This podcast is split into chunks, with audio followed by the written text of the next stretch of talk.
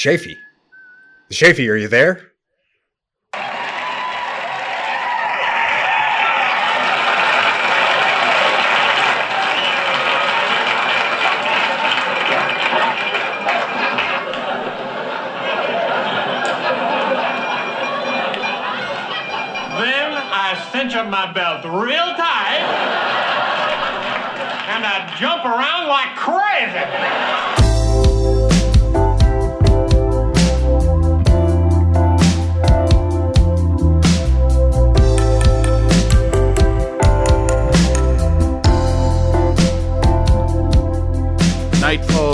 Again on the hill country surrounding Austin, Texas. And here I am once again in my ivy covered castle, behind my microphone, in the back room, looking out over the empty bird feeder. Just so happy that it's another night of One Magical Hour of Matthew and Schaefer podcast spectacular. Here we go again. We'll be joined by You Know Him, You Love Him. He's the pride of Tarzana, California. He was born to podcast. He's both a mystiquer and a mistaker. He's Matthew Rampy. Oh, Shafee, they don't believe me. But these podcasting listeners need we, Shafee. They don't believe me. You won't let bad segments defeat me. And and we have a lot of bad segments. But really it's because it's our it's our rush to be completely prolific. And we've put together this really it's to me what seems to be an infinite list of segments and i like it when we hit the stalwarts but sometimes we take it a little too far like that night with larry wilderness Oh, yeah. we were uh, trying for 77 segments for episode 77 77 77 for 77. Seven, yeah. seven. yeah We, al- we almost made it. i know we were close we got to like 16 or 17. We 17 were only like we're only like 62 segments short.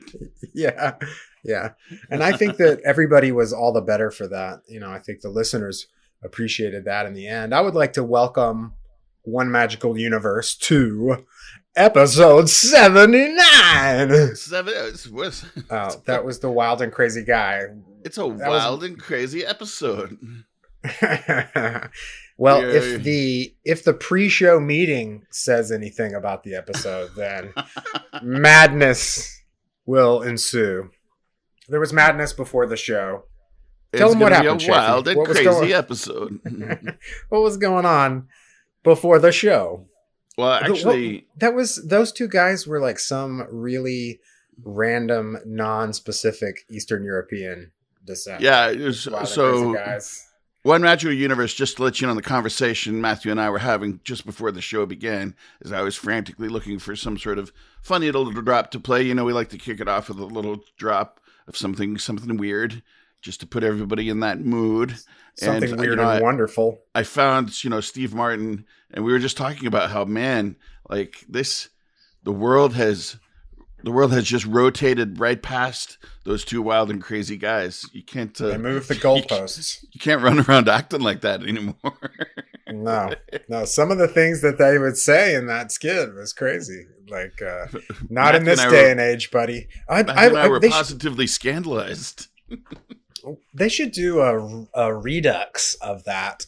Of, you know, pepped up for modern times, where like they try some of that stuff in society and they get just absolutely shunned. That would Yeah. be that would be pretty pretty interesting and funny to see, no doubt. Both those guys are still alive. They could come back and redo it, and and they could, you know, get their comeuppance in this and I age. guarantee you, they are every bit as wild and crazy as they were before, if not more so, maybe more so. Well, that You know Dan Aykroyd, he sells that hundred dollar Crystal Skull vodka, and then as we talk, we mention Steve Martin's name on every episode. That dude, that's become a thing that we have to say Steve Martin every time. Yeah. he he does. You were like, oh, he made an album with Edie Brickell, like you know. uh, anyway, He is something to aspire to. Something to aspire to. But before the show, novels, multiple plays, mul- you know. Chafee was looking for some get at us. You never found it, right? Somebody has gotten at us and you don't have the record of it. It's just it's disappeared. Oh my goodness. Something gracious. about um, I don't, I, you know, yeah.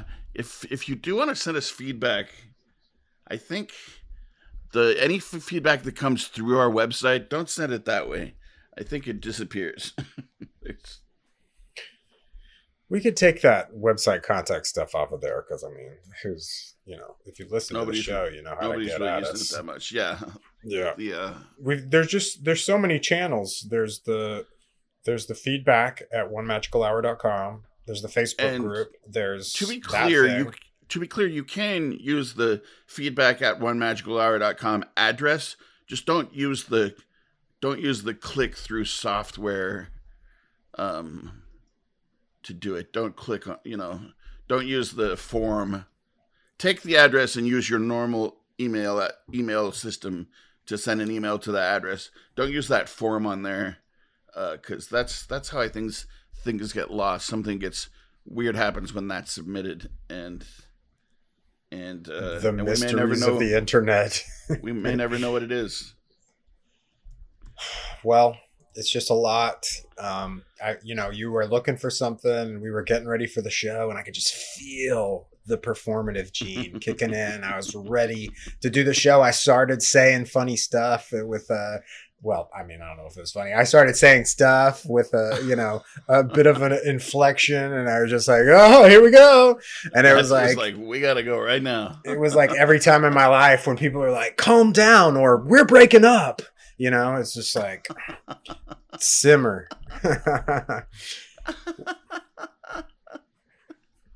what's been going on Shafee? I I see. The, it's nice to the difference there is I don't break up with you. I just hit the record button. right very That's- different.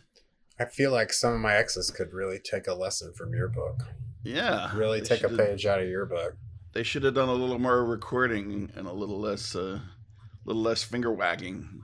Eh? right right you know who you are um I, uh, I, I asked you what's been going on with you, but mainly because I want to tell you about what's been going on with me. But you go Yeah. first.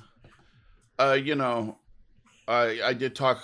I was talking with my dad on the phone today, and he actually he's a little bit behind, and I told him not to worry about it because you know we we've been you know kind of cutting back to just two a week because of you know I told him about your job, and he was interested. He's very interested to always just interested to hear what's going on with you, but to hear that you've been doing construction work man. particularly because you know I don't know if you knew this, but while he was working as an archaeology professor at Texas Tech, you know, with his PhD from Harvard, he decided one summer he didn't have anything to do, and they were building the new stadium at Tech, Mm. so he took his resume down there and signed up to do construction work on the stadium basically and the and his foreman on that job was named lee lewis and they all Oh. thought that they all thought that dad was just the strangest thing in the whole world somebody who had you know had a had a pretty you know well paying good job and was willing to come out there in the hot sun in lubbock texas and he spent most of his time on a jackhammer just Mm. uh just cracking cement and uh he'd uh, you know there you hear the stories about uh coming home and having that ibuprofen that that construction candy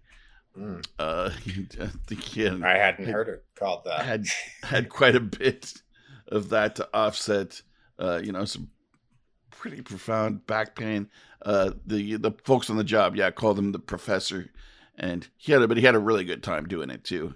Uh, he had a lot of fun with those guys. It's And- fun. It building stuff, going outside and working with your hands is a lot of fun. I, it's funny that we.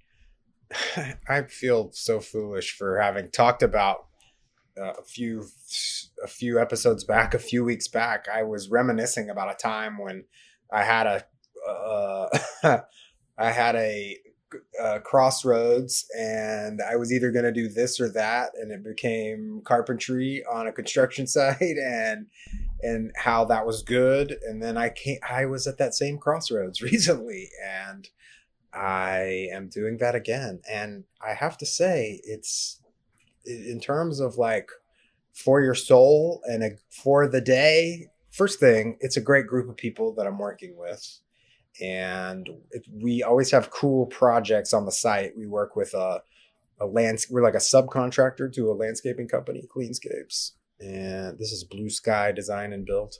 And so we're always doing what ends up being a really cool feature of the project.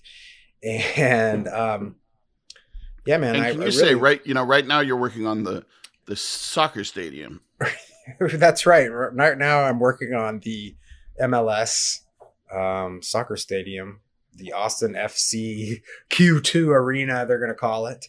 It's so funny too because it's maybe 800 yards from my previous office of 13 years at the beer distributor. Oh wow, yeah, over by It is. yeah. It is on a. It is on. It was right by Capital Beverage. It is on a piece of property that was owned by the city called McKalla Place. That was like a dumping ground for other city projects, basically. And I remember driving by that place, thinking, like, what is back there? And now there's a an awesome soccer specific stadium. We're, we are busy um, putting in steel benches that are clad in this product called Kebony, and we are uh, we we physically move the steel into place and then drill holes in the steel and bolt the sections together and anchor it all down and shim it all up to the right height and then we're using this Kebony like imagine a board set on end not laying flat but boards set on end 27 inches rounded at the ends. So today um, i was just doing production of the cladding and i'm taking these 12 foot sections of kebony and taking it to a cutting station and cutting 27 inch slats that are going to be attached to the steel. Um, and I, so i ended up doing like my day. I'm, I'm outside with, with people i like and respect and i'm working with my hands. Today especially i had a very repetitive task. I was doing the same thing for like two four hour blocks you know and i was listening to podcasts i can't believe i did this before and i wasn't listening to podcasts um, yeah. I've I've been listening to TBTL a lot. Um, I- I'm getting off the construction topic, but that that is what I'm doing right now. I am still looking for other opportunities, but this is a great thing that I'm doing with good friends, and I I do really enjoy it. That's so funny that your dad took it down to the.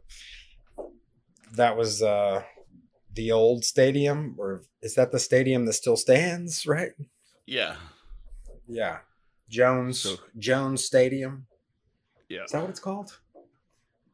I have no idea. I haven't been to Lubbock in a long time. Um, have you been listening to uh, any TBTL? I've I've dipped in and out, but yeah, I uh, I always stay you did- know somewhat somewhat caught up. Did you hear about Luke being in Oklahoma City to interview Wayne Coyne? Yes, I knew, Wayne yeah, Coyne, the lead singer of the Flaming Lips. Yeah, which sounds like a lot of fun to me. That's Yeah, and he was Luke was being very effusive about how lovely Oklahoma City is. I've I've been there, but I, I didn't. I was there very briefly, and uh, but what? But what about that Wayne Coyne? Like, is that guy an inspiration or what? First, like Luke was saying, that he lives in his neighborhood that he grew up in, and the like the first house that he bought for twenty thousand dollars, and it's a very regular house. Although his Wikipedia page says that he lives on a compound of four houses in his neighborhood, but um, Hmm. Luke was saying he just lives in a very regular house, and then he's he's sixty years old, and they're still making music. And they played on the Friday Music for Your Weekend a little bit of from a new album. And it- it- somebody said to Wayne Coyne, like, you know, you've you've been doing this for so long. Do, do you feel like you don't have something to say, or, or you feel like you're you're done with you? And you know, and he said, like, why would what if you were a painter? And somebody was like, "Oh, you've done a thousand paintings. Do you feel like you have anything left to say?" You're like, "No, I'm, I'm getting better at painting still." And um, I just love that. I hate the youth obsessed nature of society and pop music, and like this idea that if you don't make it by the time you're 25, you're washed up or something. And like, I feel like Wayne Coyne is such a, a good example that that is absolutely not true. Yeah, I just looked up Wayne Coyne's house, and now you know maybe it is in his childhood neighborhood, but he is definitely Wayne Coyne-sized. The Uh, that was also mentioned. Yes. Okay. Uh, there's a New York Times article about it that, okay. that has a bunch of pictures. I'll, I'll put it on the web, uh, on the Facebook Okay. page. Yeah. So you can anyway, the, of cool course, then the I did the I did the parody at the top of the show with uh with a little flaming lips and yeah, you did. Yeah. I, I I saw them at Austin Music Hall like and I had broken my leg a, a few weeks before and we had had these tickets and we were concerned that I wasn't going to be able to like go you know couldn't stand it but Amy like contacted Austin Music Hall and we ended up sitting in the uh, the alter abled section. Um the it's you know it was like mezzanine front row um and we were escorted like i was on crutches still. We were escorted to our seat and it was it ended up being really great. Um anyway i love those guys um we had blah, blah. the Flaming Lips album, uh, Transmissions from the Satellite Heart. Uh, is that what it's called? Um, yeah, the one with uh, you know, uh, the one with. Mm, what was that song? She don't use Vaseline? jelly. no oh yeah Yeah, right right Uh, Jelly. Yeah that was like they had a like a pop hit in the er, kind of early-ish 90s right but then and also, then- also, there's a song in there called "Turned It On." That's a great song too. Mm. We had that on cassette, and we kept it in my mom's Accord. Or my sister and my brother and I listened to that tape a whole lot when we were driving my mom's Accord around Lubbock. And I remember one of the things uh, we should just keep this between us, but one of the things we did was definitely we were we were supposed to go to uh, to catechism class at St. Elizabeth's Church, and then go to and then go to mass together. And we kind of somehow we got on a schedule where you know we were allowed to just do that by ourselves, and that was you know there was an immediate understanding between all of us that we had no real interest in going to church, and so we would just drive around. Uh, okay drive around East Lubbock just playing playing uh, uh that that record transmission from the satellite's heart. y'all are was like- rascals man I definitely off to catechism class I associate that with yeah, hanging out with my my brother and sister and just kind of kind of cranking that and cruising around East Lubbock in the in the Accord. Up to no good. Up to no good indeed. yeah yeah i love that Uh um yeah, strong association with my siblings with that album. And I, you know, they've done so many interesting. They had that one album that was it was actually a four record set, and you were supposed to set up four different record players and play all four records at the same time. oh And so it was this big, like, kind of cacophonous symphony.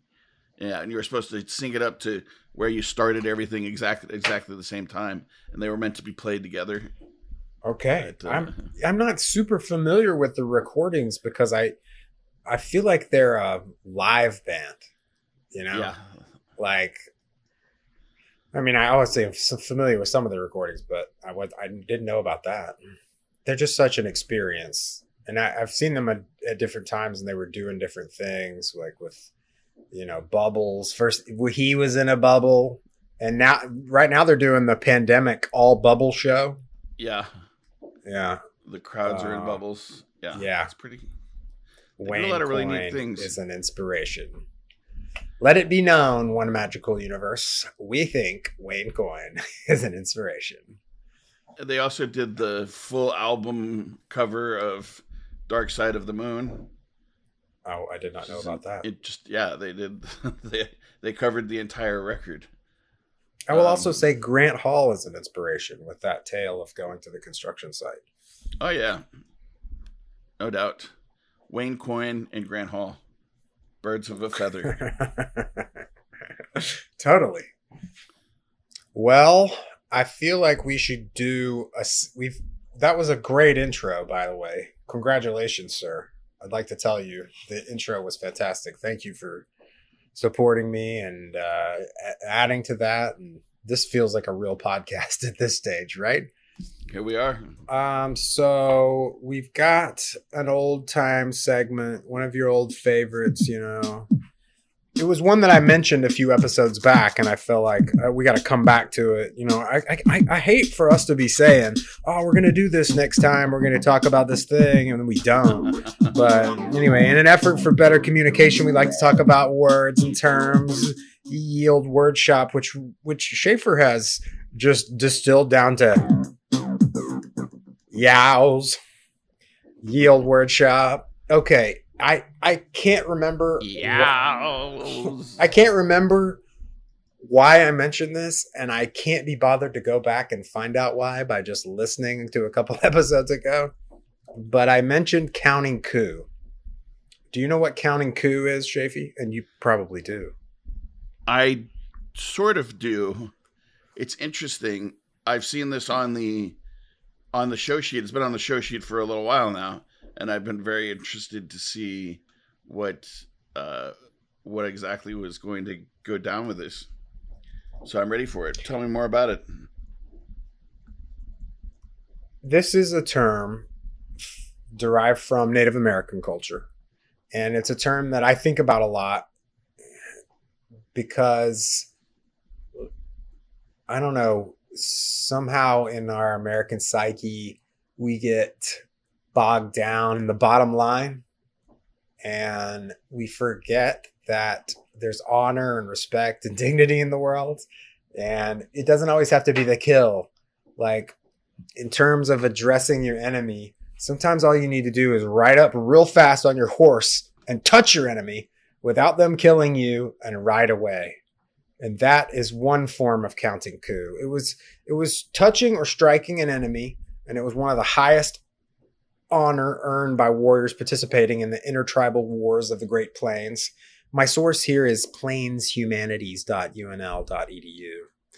Um, native peoples were into these like precise systems and of honors and a key to success in plains combat was demonstrating your courage proving your superiority by um, in a more competitive sense and of course killing was a part of war a part of war but showing courage in the process was more important for status so they would they would engage in battle and it wasn't always about killing your enemy. Sometimes it was just about striking them um, and not wasting ammunition. Of course, at this time, the Plains Indians were using firearms at the time we were Yeah. talking about.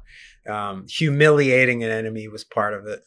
There's an account from a Jesuit missionary, Father Pierre Jean Desmet. Desmet? Desmet? Hmm. Desmet's 1948 visit to the Ogallala Lakotas and the Ogallala leader Redfish related to the priest how his men had just suffered a disgraceful defeat at the hands of the Crows. The Crows killed 10 Ogallalas, then chased the others for a distance. And then they were content to merely repeatedly count coup on their enemies with clubs and sticks, demonstrating to the Ogallalas that they were not worth the ammunition needed to kill them, basically. wow. I uh that's interesting. I feel like, you know, there's there's a lot of times when when a battle was not decided that way and in fact was decided with a lot of bloody death. So uh I wonder if I wonder if it ever got confusing. You know, you you definitely put it this way, you definitely wouldn't want to just march up to a bunch of Comanches and just hope they were going to count coup on you. Right. Right. There's a fine line. I think, like in this example, too, the battle was already won, yeah, you know. gotcha. But I don't know. That concept has come into my mind so many times since I learned it as a kid. I don't know why. Uh, I, like. You know- I, I love the honor in it. It's interesting. I had, I had definitely seen it written, heard it referred to. Probably, let's be honest, probably in either the Larry McMurtry novels that I read a lot of, or the Louis L'Amour novels that I read a lot of. Um, but I was never clear on what exactly it was. Honestly, I thought it was kind of. I thought counting coup was just counting up the number of of uh, scalps you had, or you know, the number of battles you'd won, or you know, kind of. I thought counting coup just meant bragging about it around the fire. I didn't realize that it was actually it was actually humiliating your enemy in his face. That's, Well, there's there's an. I, I mean, I think that there is an element of that in that there's a coup stick, and they would literally like notch a stick for coup, and maybe in certain tribes it it uh, pertained to killing as well, but I, I I do I do think that it has a a more uh, honorable meaning and and I also think there's probably an aspect of it that like you know these Indians probably wanted to have lived to fight another day and if they killed everybody and you know they you know there, there's probably some ceremonial um ritualistic aspects of it you know it definitely would have made a lot of sense. Yeah, if they were able to do that in between them, and then save their, you know, save it for fighting off the invaders from the west. isn't that what sports is in a way like we can we can channel our energies into this game where Yeah, I think You know. that might be a way to count coup. Yeah, I would think more specifically like the Olympics.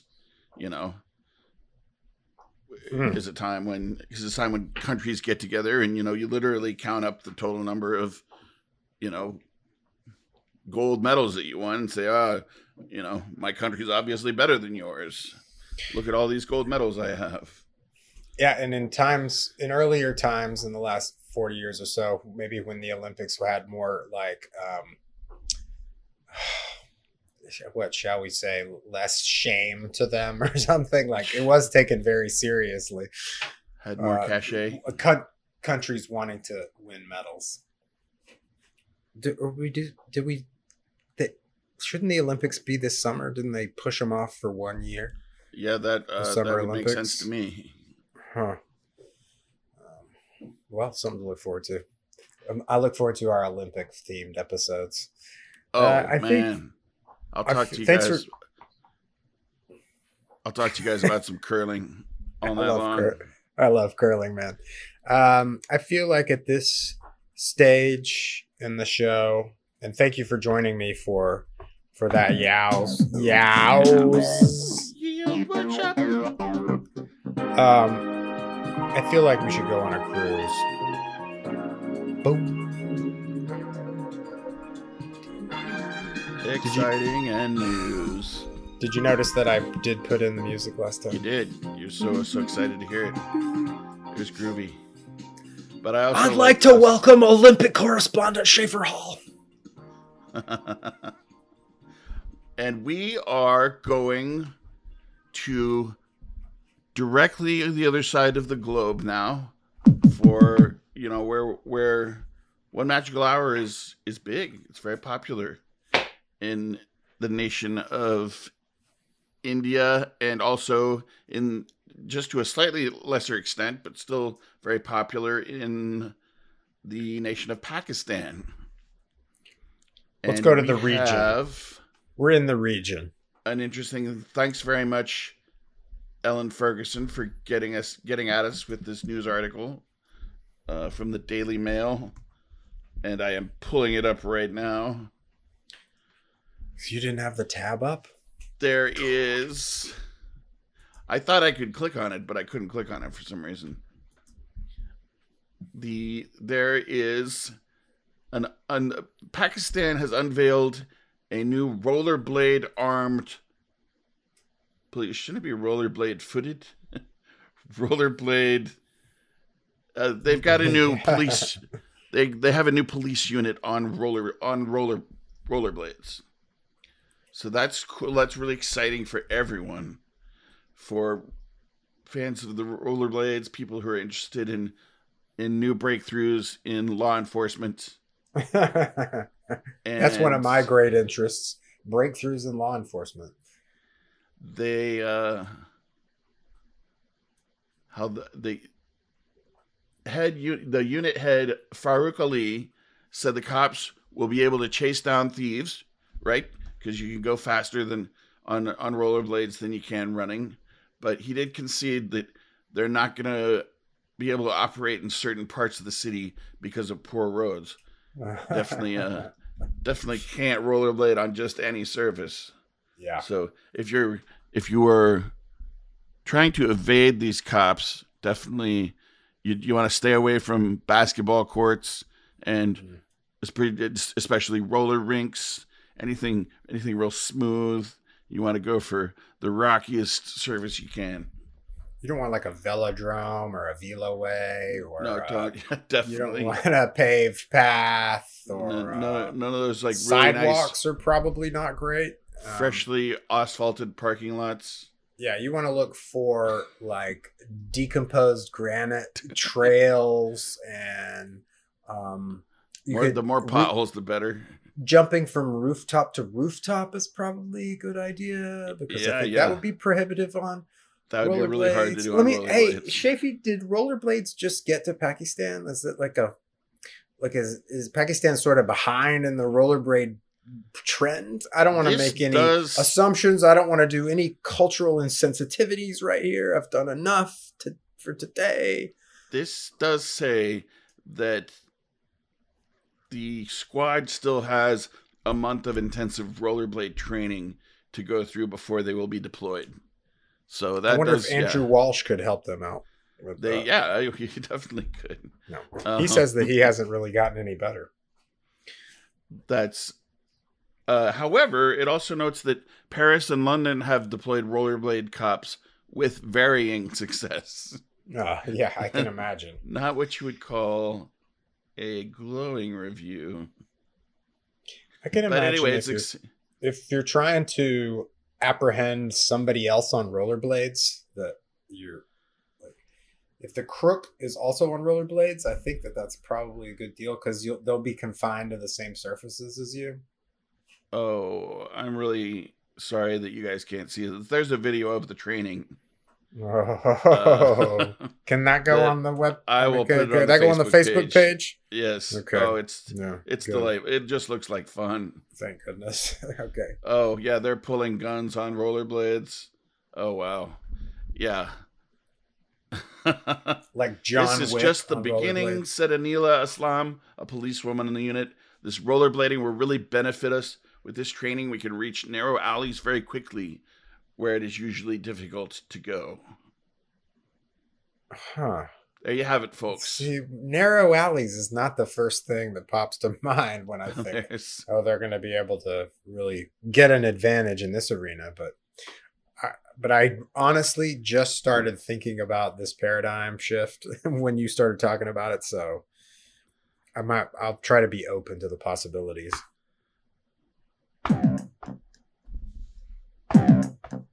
There you have it. Thanks, Miss Ferguson.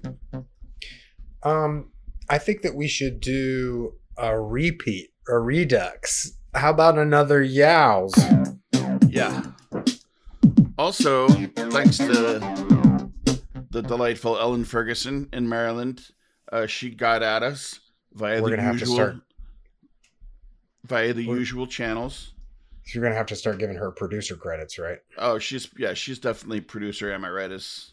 Yeah. Okay. Um, so especially since you know the the position uh, uh, an was, empty uh, there's an uh, empty spot a in that promotion. from Yeah. when we promoted Jameson last time. Yeah, I was So- looking at the org chart. Yeah, okay, well that's good We'll, to hear. uh, Good to hear We'll get her a nice placard Shafi, can you update to- the org chart? to put on her desk to put on her desk. It says producer emeritus. so we have another yows. You.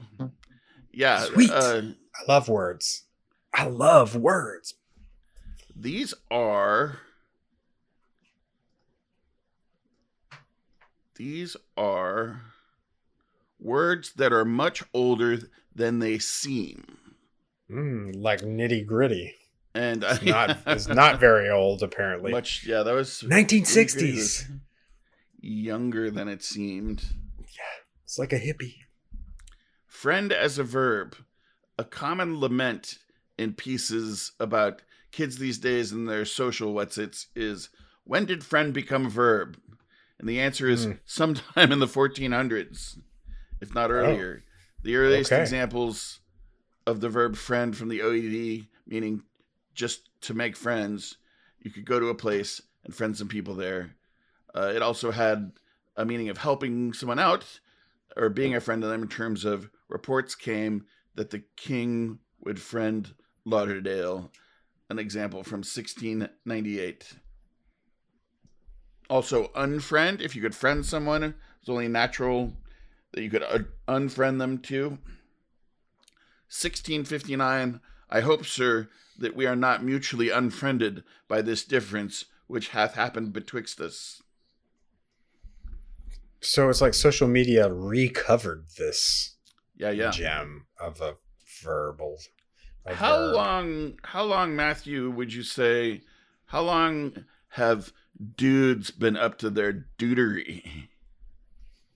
Huh, dudes. Well, I know it sort of goes back to uh, old west times when it was a, a dude was somebody who was a little too fancy for the ranch, right? You know, if you get all duded up, that means you put on your finery.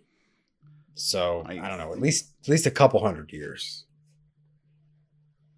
This you got? actually takes it uh, back a little further.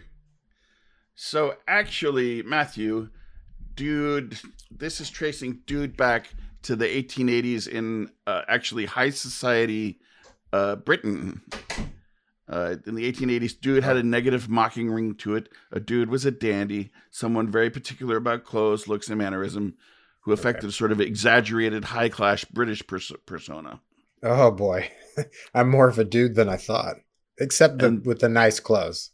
And then in the Old West, it kind of became anybody coming out to the Old West from the city. And then uh, that, but it wasn't until, um, it it wasn't until later that it kind of just started to mean guy, and maybe even kind of a cool guy. Uh, but but dude, where where dude goes, dudery follows. The Mm. OED equates dudery with, with dudism, aka dudish behavior, attitudes, or character, the quality of being a dude. In 1941, an Ohio newspaper noted spats were a curious aberration. They didn't really look well, but for many years they were symbols of dudery. Wait, what is that? Spats? What is that? Spats. Is that like yeah. Spanx? Uh, no, spats are kind of they're like uh they're like mud flaps for your feet. Oh, okay. Yeah, I've seen those. I suppose. I wouldn't. That's ah. I'm learning so much. There's another yield workshop, like right in the middle of yield workshop. I'm like, what is that word? Yeah. How long? That's what happens been- is yows lead to yows. how how long have we been hanging out? How long have we been podcasting? No, how long has has have us as a people been hanging Uh, out? Oh, oh, oh, sorry. sorry. Actually, actually using the word "hang out" to describe hanging out.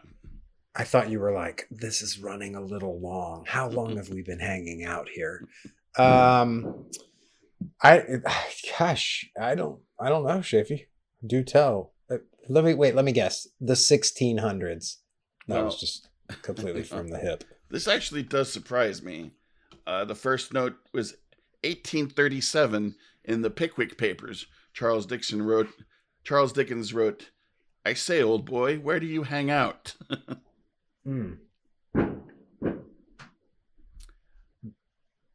uh, you know, so many things come from Shakespeare, you know, or whether so many things, their first instance are in Shakespeare, you know, as far as uh, things that we read today, including puke.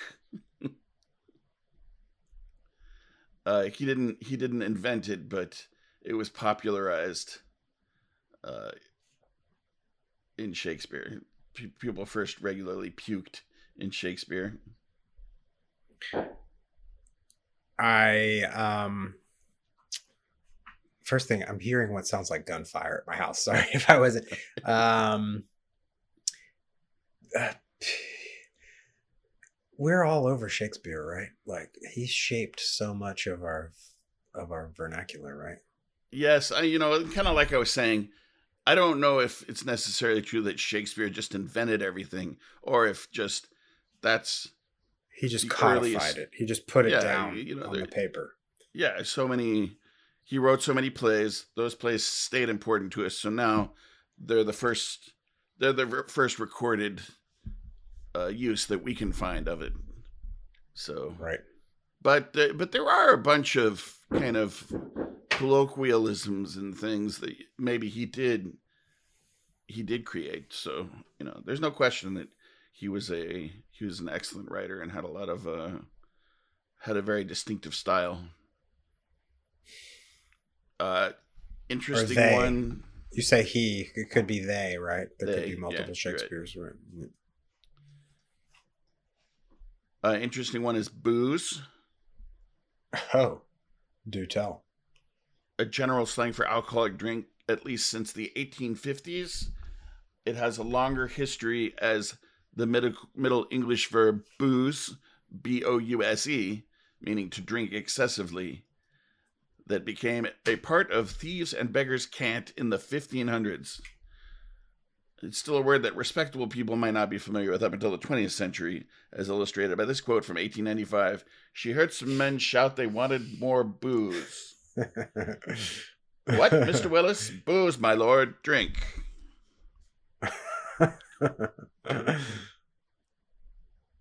I use that a lot. That I'll it's put- a fine distinction in my house. I'll My kid's like, "Is that kombucha?" And I'm like, "No, that's booze." kombucha. I'll put this uh, up on the website so people can peruse it further.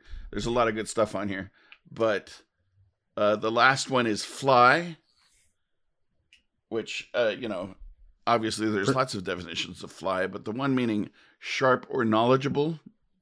Uh, in the late 1800s, uh, it took on connotations of attractiveness and fashionableness. Fashionableness. Uh, these citations, I am uh, 1879. I am speaking now of the young men about town who think it is awfully fly to know tow-headed actresses, and that to sip crabapple champagne with the gaudy, vulgar thing in pink tights is just the nobbiest thing on earth. What a sentence! I definitely would have thought that Fly was a lot newer than that. yeah, yeah. that's surpri- That's actually quite surprising. 1896 they get in with a lot of cheap skates and chase around at nights and think they're the real thing they think they're fly but they ain't Oh, that's more like no scrubs. yeah i do think that crabapple champagne is pretty nobby Do you guys serve crabapple champagne at the front page? this is Have the first i've ever heard of champagne made from crab apples i assure you I'm certainly gonna try to order it the next time I'm there. I'll have a crabapple champagne, sir. Pardon me, Chuck the bartender. Could I could I trouble you for another crabapple champagne? Now, my grandfather told me a story. You got champagne flutes at the bar? We do not know. That's what I thought. Good. That was Uh, a correct, right answer. Ding ding ding. My It's not that kind of bar. my grandfather told me a story about some distant relatives around the time of the Civil War. Uh, their names were Nickerson and Jefferson Davis. I remember that specifically because Nickerson Davis was a I thought was a pretty awesome name, and apparently they were two they were two brothers, and they were known for making Scuppernong whiskey. So Oh. uh, What's that? it's What's it's like a s- Skeppernong? a I've never heard that before. Is this another yield workshop? Are we going into another one? Oh gosh, a scuppernong. Oh yeah, what is that? I think it's kind of like a crab apple. Honestly, I've never heard that term before. I thought that I knew the language, Shafi. yeah, uh, scuppernong grape. It's a it's a wild grape uh, that grows in the south. So, so the the way the story goes was Jefferson and Nickerson Davis were making this their scuppernong wine, and somebody told them, "Oh, you got to get a government stamp for that. You know, meaning you got to pay taxes on it." And you know, basically, they were moonshining it. Mm. And uh, but so. Nickerson Davis, they didn't really understand what that what the person was talking about. They didn't. They just they had always done this, and they didn't. They had never gotten the government involved before, but they were told that they had to do this. They had to get a stamp, so he just went. They went down to the post office and bought some stamps and just stuck a stuck a postage stamp on each of their bottles of Scuppernong wine to uh, to legitimize them. I don't know. I can't imagine that holding up with the ATF, but Not the TABC, that's for sure. but there you have it. Well, I would like to um, round this one magical hour out with. I know that I know when we interviewed Matthias back in the autumn that it didn't seem like that we were gonna draw so much content from the dream cycle, but I have I have a very- I know I have a very I know he's probably he has no idea, just like Milton and the rest. Um, uh, I have a very short dream. To are we? Can we? ra- Are you ready to round it out? I'm ready. Ready dude. to put I'm the bullnose on it? Here we go. This is from that envelope that I uh, opened last time. I still have some unopened dream envelopes.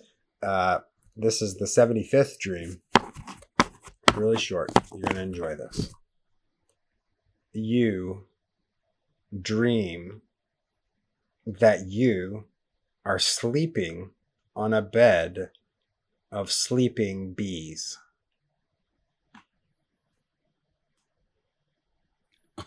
right. That's it. That I like it. this is like this is that an anxiety dream? I don't think it is. I think that's to me that sounds like a really deep calm dream. Yeah. That that's, That's- like where you got really good sleep cuz like all you you were having like a sensory maybe there's a maybe there's an aspect of fear there. I don't know, but if you're able to sleep on the sleeping bees, then obviously you are at a level of deep calm that is unforto foretold of. Um, It sounds mighty comfy to me, indeed. And I am pleased to report, Matthew, I've got some last minute breaking news. got some breaking news here. After after that whole time of searching for that email that I couldn't find during the pre-production for the show, I finally found it. It was Adam Wentworth who got at us. Oh, and he he got at us with with a Q from the J, which in this case would actually be a Q from the A. So, uh, we'll forward promote that. We we will be getting. I am that. looking. I, that's actually going to be the reason I come back and do episode 80 with you because I want to find out what happens there. I'm kidding. I have lots of reasons to come back to the show. Sing about it every time. Listen, Mo- One Magical Universe, please write us a review on Apple Podcasts and get at us. Feedback at onemagicalhour.com and forget about that form on the website. We'd love to hear from you uh, any way you see fit. Be it for a review, an email. Uh, you can get at us via, via our Facebook page. Uh, that's where a lot of, a lot of folks like to post uh, post hashtag content from our producers, Am I Rightises? And uh, of course, check out our Zazzle store if you need a nice pair of OMH yoga pants for the loved one in your life. And uh, as always, it is wonderful to be here for you. If you guys weren't out there, we wouldn't be in here talking so much. So thank you, thank you so much for giving us something to do in these in these odd times. We we look forward every week to talking to you, and we actually both start to go a little crazy if we don't if we don't do it. It seems. Well, it's So- hard to tell because we were sort of already there, but just remember that the poorer the choices. The sweeter the wine.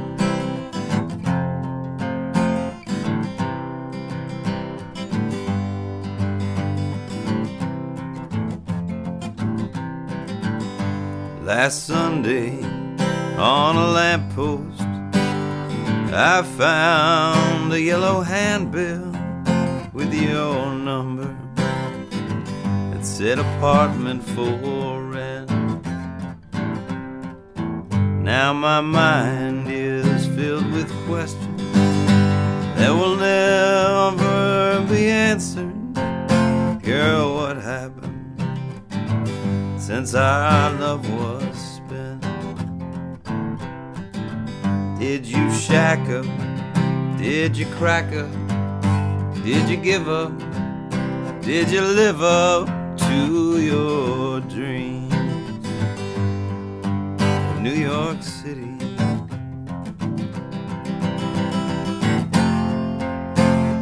I still can't find that picture.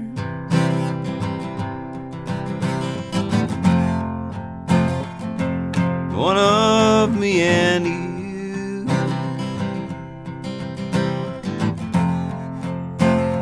Under an umbrella on your birthday. Maybe I burned it. That sounds like something I'd do. One morning, I remember you gave me New York City. Now, my dear, I'm giving it back to you. The room where we shot the lights out will soon be a different color. Who could live with walls so blue? Did you shack up? Did you crack up? Did you give up? Did you live up to your dreams? New York City. Did you shack up? Did you crack up? Did you give up? Did you live up to your dreams? New York City.